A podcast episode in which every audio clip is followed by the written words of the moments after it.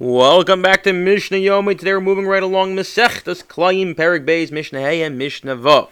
Yesterday we discussed a person, a farmer who was planted a field and then they had second thoughts and they wanted to plant it with a different produce. What must they do? So they had to wait, it seems, three days at least until the plant takes root and then plow it over, followed by replanting with the barley, whatever else they chose to plant it with.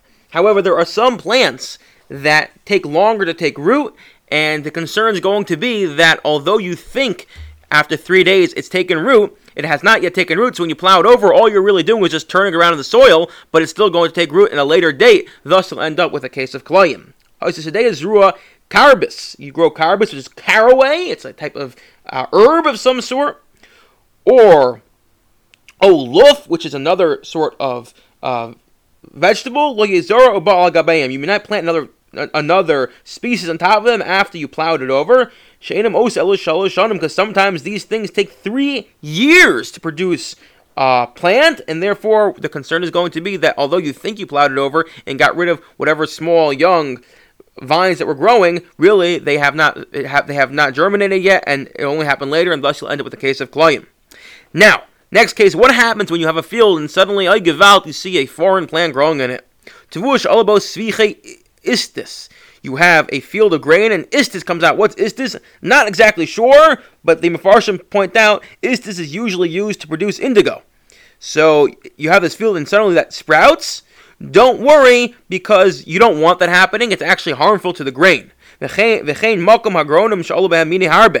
have a granary, a threshing floor, and this can happen very often. Think about, I don't know, perhaps you have a sidewalk and suddenly seeds start growing out of it, or maybe your gutters. Seeds start growing out. Somehow the seeds get up there, and you start seeing little plants growing out of your gutters. Grass can grow anywhere. So you have a threshing floor where you have seeds all the time, and stuff. Some of these seeds get stuck on the floor, and lo and behold, you end up having all different types of produce and, and grasses and vegetation growing out of the threshing floor, and you clearly have klayim there. V'chein.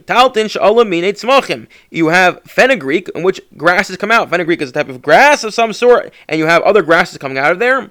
You do not have to weed weed out those those grasses the the istis nor the other sorts of vegetation growing on your threshing floor because clearly it was unintentional. You didn't plant it there; it got planted there. It's harmful, and therefore you don't really want it there. So it's not a problem of klayim because you did not intentionally plant it and you don't even want it. It's actually deleterious to your your field or your threshing floor. However, im nichesh what if you began to weed or cut some of them? We say to you now you got to take everything out. Like you're only removing all, you're removing some but not all of it. Clearly you're showing that you want it of some sort, and you're helping maintain what's still growing. Thus you're maintaining klayim, which is a prohibition. So we make you remove all of it. So this mission had two parts. Part one was there are some plants that take longer to germinate, longer to grow, and therefore just simply plowing over is not enough in order to re- plant something new on top of it. And part two was if things were planted unintentionally or things just started to sprout, as lo- so long as it's clear you do not you do not want it there, then we do not require you to remove it. We don't you're not liable for having klayim. Mishnah Vav. Harodze lasa sade meshar meshar. So now the next the rest of this perek and the next perek are going to be a little more intricate, and it's going to be what about how how does one go about planting multiple different types of produce, multiple different types of vegetation in one field? How do you do it? Do you build a wall? Does the Tzuras Pesach work? What what can you do in order to separate different fields? So now we're going to deal with vegetation, and this case, as long as it's not, how does it work exactly? So says the Mishnah, Rosh Lasas Deo Meisher Meisher, we call min. So if a person wants to to plant different produce, so he has to make plant it in strips, a strip here, a strip there, which interestingly we discussed in Masechus Peah. Is there now one obligation, two obligations when it comes to Peah? I leave it up to you to remember to do Chazara. How big is Uh, does the gap between these two strips have to be? Bisham Omrim Shlosha Talmim Shal It must leave three ground-breaking furrows. A furrow is approximately is approximately two amos wide, so you have to leave that in between it. Ubisil omrim, no, molia ol sharoni, the amount, the width of a yoke used in Sharon. Ukrov and elo, and really they're they're pretty much identical to each other. It's nearly identical size.